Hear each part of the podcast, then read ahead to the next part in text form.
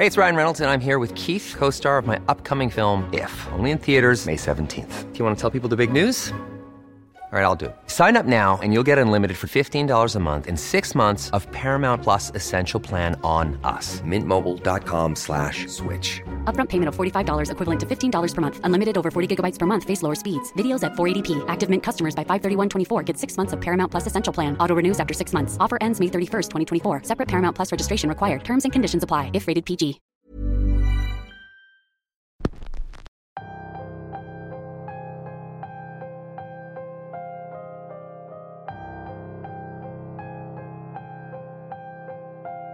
Estamos casi a mitad del mes. Poco a poco nos estamos acercando a la noche de brujas.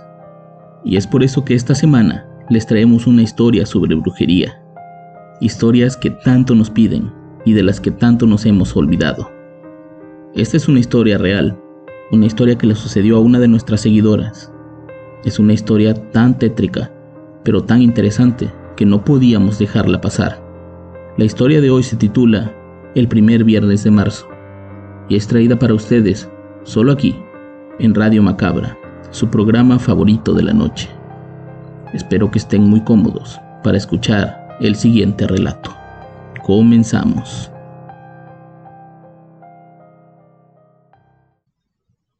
La principal razón por la que fui a ese lugar era la experiencia. Me lo habían vendido como algo totalmente diferente, como mágico, como un lugar donde podría encontrarme a mí mismo pero nunca pensé que lo dirían de manera literal. Desde que yo era una niña de unos 13 años comencé a interesarme mucho en el tema de la espiritualidad y todo esto. Constantemente cambiaba de estilo de vida. Un día quería ser una bruja elemental, jugar con mis pócimas, artefactos y conectarme con la naturaleza.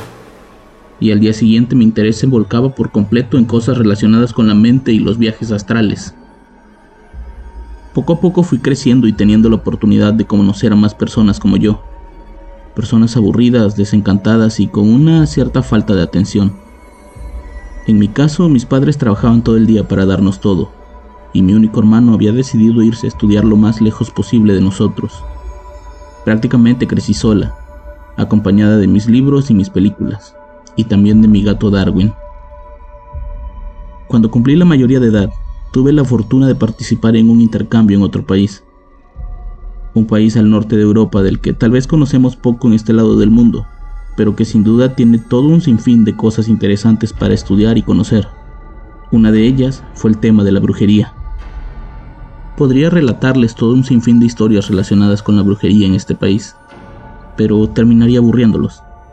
Lo que les quiero contar es sobre una fiesta en especial, una festividad ya casi olvidada que poco a poco se ha ido reduciendo a los pueblos más pequeños. La traducción sería algo como Noche de las Brujas, y al contrario de lo que ustedes piensan, no se celebra cerca de las fechas de Halloween, ni tampoco está relacionada con el Samhain. Esta celebración se lleva a cabo la noche del 30 de abril, justo seis meses antes que el Halloween.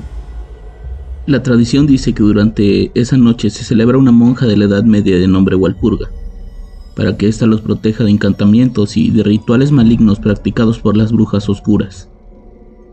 En los pueblos se queman hogueras con la finalidad de que el humo purifique el aire y las casas, y despierte el espíritu de Walpurga y los proteja del demonio. Los más jóvenes han tomado esa festividad como una oportunidad para desafiarse a sí mismos, y fue justo durante esa festividad en que un grupo de compañeros de la escuela me invitó a pasar la noche en el bosque para tratar de ser testigos de un aquelarre. Para mí era la oportunidad perfecta para por fin ver con mis propios ojos un aquelarre real. Olvidarme por completo de las representaciones teatrales y de las películas, y por fin ser partícipe de ello. En mi mente todo sería muy medieval, mujeres con sombreros puntiagudos y llenas de elementos mágicos que bailan alrededor de una fogata mientras cantan al unísono para invocar a quien sea que quieran invocar. El plus de estar en medio del bosque todavía frío y únicamente alumbrada por las estrellas me parecía hasta cierto punto excitante. No lo fue. La realidad de esa noche fue que en lugar de buscar el supuesto aquelarre o de espiar a las brujas que ocupan esa parte del bosque para hacer sus rituales, a lo que fuimos era una fiesta clandestina, a mitad de un enorme terreno privado. El alcohol y las drogas era lo único que podía considerarse mágico aquella noche, la música electrónica a un volumen lo suficientemente alto como para que los curiosos se acercaran y se hicieran parte de la fiesta.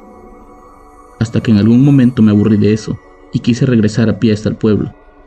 Prefería regresar a las aburridas y trilladas representaciones teatrales que estar en una fiesta llena de universitarios que no representaban esa tradición. Fue justo en el camino de regreso cuando me crucé con una mujer muy blanca y muy rubia, que caminaba con la vista al frente y que parecía ir hablando sola. Me detuve detrás de un árbol para observarla bien. No parecía buscar la fiesta. Sus ropas eran un tanto precarias y su aspecto no parecía ser el de alguien que quería enfiestar aquella noche. La mujer llegó hasta un árbol, donde se detuvo frente a ese enorme tronco, y colocó una de sus manos. Agachó la cabeza y de pronto desapareció frente a mis ojos. En ese momento no sabía qué hacer. Estaba muerta de miedo emocionada porque en mi mente aquella mujer era una bruja del bosque, pero muerta de miedo porque estaba justo a la mitad del camino, y regresar o seguir de frente daba lo mismo, pues el hecho de sentir que estaba rodeado de brujas me hacía sentir mal. Decidí regresar con mis amigos, pues el miedo de seguir yo sola pudo más que yo. No quise contarles nada, pero me quedé pensando en eso toda la noche. Pasaron los meses y mi tiempo se acababa. Tenía que regresar en septiembre a México y yo había estado obsesionado con aquella visión. Investigué todo lo que pude sobre brujas y ese pueblo, pero todo parecía únicamente parte del folclore del lugar. Eso hasta que conocí a Marieke. Marieke era una estudiante de sociología que venía de Holanda. Hablaba bien el español, pues había pasado varios años viviendo en países de Latinoamérica, especialmente en México. Ella me contó algunas historias sobre brujas y me dijo que en México existe una tradición parecida que se celebra en una pequeña zona del sur, específicamente en la región de los Tuxtlas en Veracruz. Que cuando regresara asistiera y buscara la forma de participar, me aseguró que sería una experiencia inolvidable. Septiembre llegó y tuve que regresar. Una vez estando en México, lo primero que hice fue investigar sobre aquella tradición, y para mi suerte había mucha información sobre eso Resulta que cada año en esa zona de Veracruz se celebra lo que se conoce como el primer viernes de marzo, una fecha importante y muy especial para los brujos de la región. Creo que todos han escuchado hablar sobre Catemaco y sus alrededores, y si no les digo, la zona de los Tuxtlas es famosa por la abundante cantidad de brujos, chamanes, hechiceros, que ofrecen sus servicios para trabajos que van desde una simple limpia para el mal de ojo hasta algo mucho más macabro como en todos los lugares, existen charlatanes y personas que se deciden a continuar con esas artes oscuras de manera real. En mi caso, pude conocer a ambas clases. Pasé varios meses leyendo y aprendiendo sobre ese tipo de brujería. Sin duda era muy diferente a lo que yo esperaba. Entendí que yo había idealizado la brujería como lo cuentan en los libros y en la televisión, pero en el contexto actual las cosas son muy diferentes. Incluso recuerdo haber ido de paseo a Catemaco en noviembre Quería conocer la zona antes de ir en marzo, como para familiarizarme con el ambiente. Toda la zona es bellísima, es un espectáculo viviente, pero los brujos, de ellos no puedo decir lo mismo. Muchos lo único que hacen es aprovecharse de tu ingenuidad para sacarte dinero y otros están dispuestos incluso para quedarse con tu vida. Como pude convencí a una amiga de ir a Catemaco a presenciar las misas, como ellos les llaman, y sin mucho esfuerzo nos fuimos. La celebración comienza el jueves en la noche. En las ciudades hay eventos masivos donde brujos de magia blanca hacen limpias multitudinarias para proteger a la gente de las invocaciones demoníacas. Los chamanes se internan en la selva para pedir a los espíritus que cuiden de su amada selva, y las curanderas se dedican a proveer de amuletos y contras a quien solicite para evitar las malas energías. Hasta cierto punto, sí se parecían ambas tradiciones, no solo por la cercanía de las fechas, sino por esa batalla entre lo que podría ser el bien y el mal. Recuerdo muy bien que por internet conocimos a un local que nos dijo que estaba organizando una excursión a la famosa Cueva del Diablo, para presenciar la misa negra de uno de los brujos más importantes, que si queríamos participar, únicamente nos costaría 200 pesos para movernos desde Catemaco hasta ese lugar, y que regresaríamos esa misma noche. La verdad no sabíamos de qué se trataba todo, en internet únicamente vimos videos y documentales donde todo parecía ser una mera charlatanería. Pero bueno, queríamos vivir la experiencia y aceptamos. Desde el inicio nos dimos cuenta de que algo raro sucedía. Nos subimos a una camioneta y éramos las únicas turistas en la supuesta excursión. Ahí dentro iban tres hombres más, el chavo con el que hicimos el contacto y dos hombres mayores que no hablaban y vestían de manera muy extraña. La zona era todavía muy rural, los caminos por los que transitábamos eran muy oscuros y rudimentarios, llenos de huecos o piedras que hacían que el trayecto fuera aún más incómodo. Eran cerca de las 10 de la noche cuando nos dimos cuenta de que estábamos internándonos más y más en la selva. Dejamos de ver las casas y el camino parecía ser completamente terracería. Nos estábamos poniendo muy nerviosas. Queríamos regresar. Nuestro tono de voz cambió. Pasó de la excitación al miedo y... Hey, I'm Ryan Reynolds. At Mint Mobile, we like to do the opposite of what Big Wireless does. They charge you a lot, we charge you a little. So naturally, when they announced they'd be raising their prices due to inflation, we decided to deflate our prices due to not hating you. That's right. We're cutting the price of Mint Unlimited from $30 a month to just $15 a month. Give it a try at mintmobile.com slash switch. $45 upfront for three months plus taxes and fees. Promote for new customers for limited time. Unlimited more than 40 gigabytes per month. Slows. Full terms at mintmobile.com. Spring is my favorite time to start a new workout routine. With the weather warming up, it feels easier to get into the rhythm of things. Whether you have 20 minutes or an hour for a Pilates class or outdoor guided walk, Peloton has everything you need to help you get going. Get a head start on summer with Peloton at onepeloton.com. De pronto ya la furia. Comenzamos a pedir que nos bajaran, que nosotros íbamos a regresar, hasta que en ese momento el hombre más anciano habló. El hombre se presentó como un supuesto brujo mayor de la zona. Nos dijo que él se encargaría de que todo saliera bien y de que estuviéramos a salvo. Que éramos muy afortunadas de estar esa noche con ellos, pues después de esa noche no volveríamos a ser las mismas. Nos enseñó un montón de fotos en su celular con personas que él decía que eran políticos y famosos. La verdad no reconocíamos a nadie.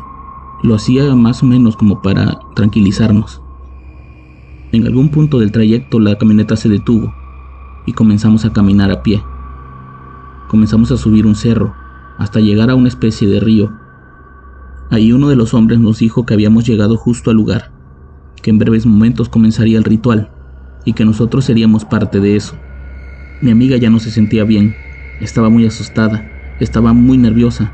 Comenzaba a sentir mareos, comenzaba a sentir que el cuerpo le fallaba. Yo también me sentía mal, pero no quería decirlo, no quería espantarla además. No está de más mencionar que no sabíamos ni siquiera cómo regresar. Ahora dependíamos únicamente de esos hombres. Pasó cerca de una hora, ya estábamos cerca de la medianoche, justo la hora en la que supuestamente se abre el portal para hacer las invocaciones que tenían que hacer. Los hombres prepararon unas bebidas que querían que todos las tomáramos. Nosotras nos negamos, pero ellos parecían muy insistentes. Teníamos miedo de que si nos negábamos nos quisieran hacer algo. Así que lo hicimos. Nunca supimos de qué era esa bebida, pero poco a poco comencé a marearme y comencé a sentirme somnolienta. El cuerpo me dejó de responder y poco a poco comencé a escuchar voces y sonidos que no estaban ahí. Al menos no cuando llegamos. Comenzaba a ver visiones, comenzaba a ver luces. Era como si entes de otro plano comenzaran a reunirse en ese lugar. Me sentía completamente desorientada. No sabía para dónde voltear. Caminaba como en círculos. De pronto volteo y veo a mi amiga completamente recostada en el suelo. Alrededor de ella habían dibujado una especie de pentagrama. No sé si con sal o con cal, pero era un polvo blanco. Eso me dio mucho miedo. Ahora entendía que nosotros éramos parte del ritual. Algo nos querían hacer. Por más que mi mente me decía que tenía que huir, mi cuerpo no me respondía. Me quedaba ahí parada como flotando, como dando vueltas ahí mismo. No sabía por qué, no entendía qué era lo que me estaba pasando, hasta que en algún momento todo se volvió negro. Cuando volví a abrir los ojos estaba recostada justo al lado de mi amiga. Lo único que podía ver era a los tres hombres dar vueltas a nuestro alrededor. El más anciano vestía con una túnica y con una especie de sombrero en la cabeza. Hablaba como con un acento extraño, invocaba al demonio y ofrecía dos cuerpos para que él se presentara ante ellos. Los otros dos lo apoyaban con lo que él necesitaba. No sé en qué momento ni de dónde, pero uno de ellos sacó un gato negro, un gato negro que me hizo recordar a Darwin. Lo siguiente que escuché fue el gemido de ese gato. Lo acababan de atravesar en el corazón con una daga y estaban regando su sangre por todo el lugar. En ese momento sentí que ya no iba a salir viva de ahí. Sentía que la siguiente era yo o mi amiga, que para algo nos querían ahí, que nos iban a ofrecer al demonio o a lo que sea que ellos estuvieran invocando. Yo sentía que lloraba, pero al parecer solo era por dentro. Aquella maldita bebida nos hacía estar completamente en otro lugar. Uno de los hombres me levantó y me acercó hacia el brujo. Él puso una de sus manos en mis ojos y me tapó la visión por completo. Sentí mucha paz, sentí mucha calma, y de alguna manera logró que me fuera hincando ante él. Pensé que en ese momento me iban a cortar la garganta para usar mi sangre como un portal, hasta que escuché una cuarta voz, una voz extraña, muy parecida a la del brujo ese, pero esta vez era una voz amenazante. Sentí como una mano tocaba mi hombro y en ese momento me desmayé. No supe más de esa noche. No supe nada hasta que desperté a la mañana siguiente. Mi amiga y yo despertamos en una casa en medio del bosque. Era una casa de madera muy pequeña con piso de tierra. Nos despertamos con mucho asco y inmediatamente corrimos afuera para vomitar. Ahí vimos a un hombre sentado que trataba como de fumar algo. No era marihuana, de eso estoy seguro porque no olía eso. Olía a un tabaco, una especie muy fuerte de tabaco. El hombre se presentó ante nosotros como Antulio. Nos dijo que nos había estado cuidando durante toda la noche que nos había arrancado de las manos de aquel brujo que nos quería ofrecer. Nos ofreció un vaso de leche bronca para que tomáramos fuerzas, pues teníamos que caminar mucho hasta la carretera. Por supuesto que no queríamos tomar nada que nos diera alguien de esa zona. Con lo que había pasado la noche anterior nos bastaba, pero mi amiga por alguna razón le tenía mucha confianza a ese hombre. Ella fue la primera en tomar ese vaso. Como por arte de magia las fuerzas le regresaron, incluso su semblante le cambió. Al verla tan repuesta yo hice lo mismo. Y efectivamente, aquel vaso de leche era como si nos hubieran dado una inyección de vitaminas. Pasamos ahí casi una hora tratando de recuperarnos, recobrando un poco la conciencia, hasta que el hombre nos dijo que ya era hora de marcharnos. Durante el trayecto el hombre nos explicó muchas cosas que nosotros desconocíamos. Nos contó las formas de operar de muchos de los brujos del lugar nos dijo que las personas con las que habíamos estado la noche anterior eran brujos negros, eran brujos del demonio, que lo que hacían era buscar gente que venía de otros lugares para ofrecerlas. Aprovechaban la inseguridad del país para hacer creer que habían sido secuestrados, cuando en realidad eran ellos los que las iban a ofrecer adentro de esa selva. Nos dijo que la brujería era real, pero que no era como nosotros la imaginábamos. Nos dijo que como todo en la vida se divide entre el bien y el mal, y que la brujería empezó como una especie de protección. Era un grupo de conocimientos que fueron pasados de generación en generación, pero que con el tiempo se volvió un negocio, y el negocio más redituable era el poder. Quien tiene el poder puede tener todo, puede tener dinero, puede tener mujeres, puede tener lo que sea. Era por eso que esos brujos negros decidieron darle la espalda a la brujería elemental y comenzar a buscar en demonios y en otros seres extraños ese poder que tanto necesitaban. Nos explicó que el primer viernes de marzo era una mera tradición, que realmente no significaba gran cosa, que sí tenía que ver con el cambio de estación y todo eso, pero que para ellos todo el año era propicio para hacer brujerías. Le preguntamos qué había pasado con esos hombres de la noche anterior. Nos dijo que él nos había rescatado, que seguramente no íbamos a saber de ellos en mucho tiempo, pues seguramente esos hombres iban a huir, iban a estar alejados de la región un buen tiempo. El hombre nos contaba todo esto con una tranquilidad increíble. Era como si para él fuera algo de más normal. También nos dijo que por cuestiones de seguridad, antes de irnos, teníamos que ponernos una contra. Yo ya sabía que eran las contras, pero nunca me imaginé que me iba a poner una. El hombre nos acercó hacia un árbol que tenía unas ramas con espinas muy largas. Con sus dedos cortó una de las espinas y del bolso que cargaba sacó una especie de tinta negra. Las contras no son otra cosa que una especie de tatuaje. Es un punto que te ponen en un brazo para que puedas alejar las malas vibras. Según él habíamos estado en contacto con gente con una vibra muy pesada y que de alguna manera eso nos traería problemas en el futuro. Pero la contraria, que los problemas fueran menos fatales. Ese mismo día regresamos a casa. Pasamos horas en el camino pensando en todo lo que habíamos vivido la noche anterior. Me disculpé tantas veces con mi amiga pues yo no sabía a lo que la estaba llevando. Era mera curiosidad lo mío, pero ahora entiendo por qué ese refrán de que la curiosidad mató el gato. Cuando llegué a mi departamento, me encontré con la peor noticia de todas. Justo en medio de la sala, encontré sin vida a Darwin. Era como si lo hubieran envenenado. Había sacado espuma por la boca. Su cuerpo aún estaba tibio. No tenía mucho tiempo de haber fallecido. Entendí que de alguna manera aquello que yo vi como una visión no era otra cosa más que una especie de sacrificio. Un sacrificio en el que de alguna manera ese brujo pudo conectar con mi animal y sacrificarlo. Ahora que lo pienso, si aquel hombre no hubiera llegado en nuestra salvación, tal vez hoy no estaría contándoles esta historia. Tal vez hoy estaría yo siendo una persona nueva, pues según el brujo que nos rescató, la idea era usar nuestros cuerpos para almacenar a un demonio. Yo no les pido que se alejen de sus creencias o de sus gustos por la brujería y por los temas actuales. Solo les pido que tengan cuidado. No se dejen llevar por cualquiera que les diga que conoce de esos temas, ya que en el mejor de los casos podrían encontrarse con un charlatán que lo único que les va a hacer es quitarles su dinero, y en el peor de ellos, podría quitarles la vida o la de un ser amado, como mi gato Darwin.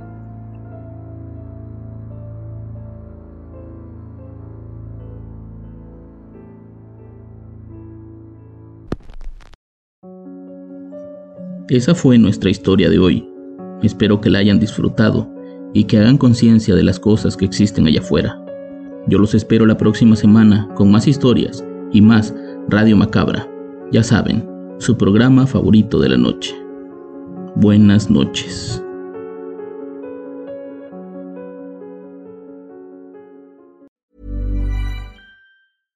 Hey, it's Paige DeSorbo from Giggly Squad. High quality fashion without the price tag. Say hello to Quince.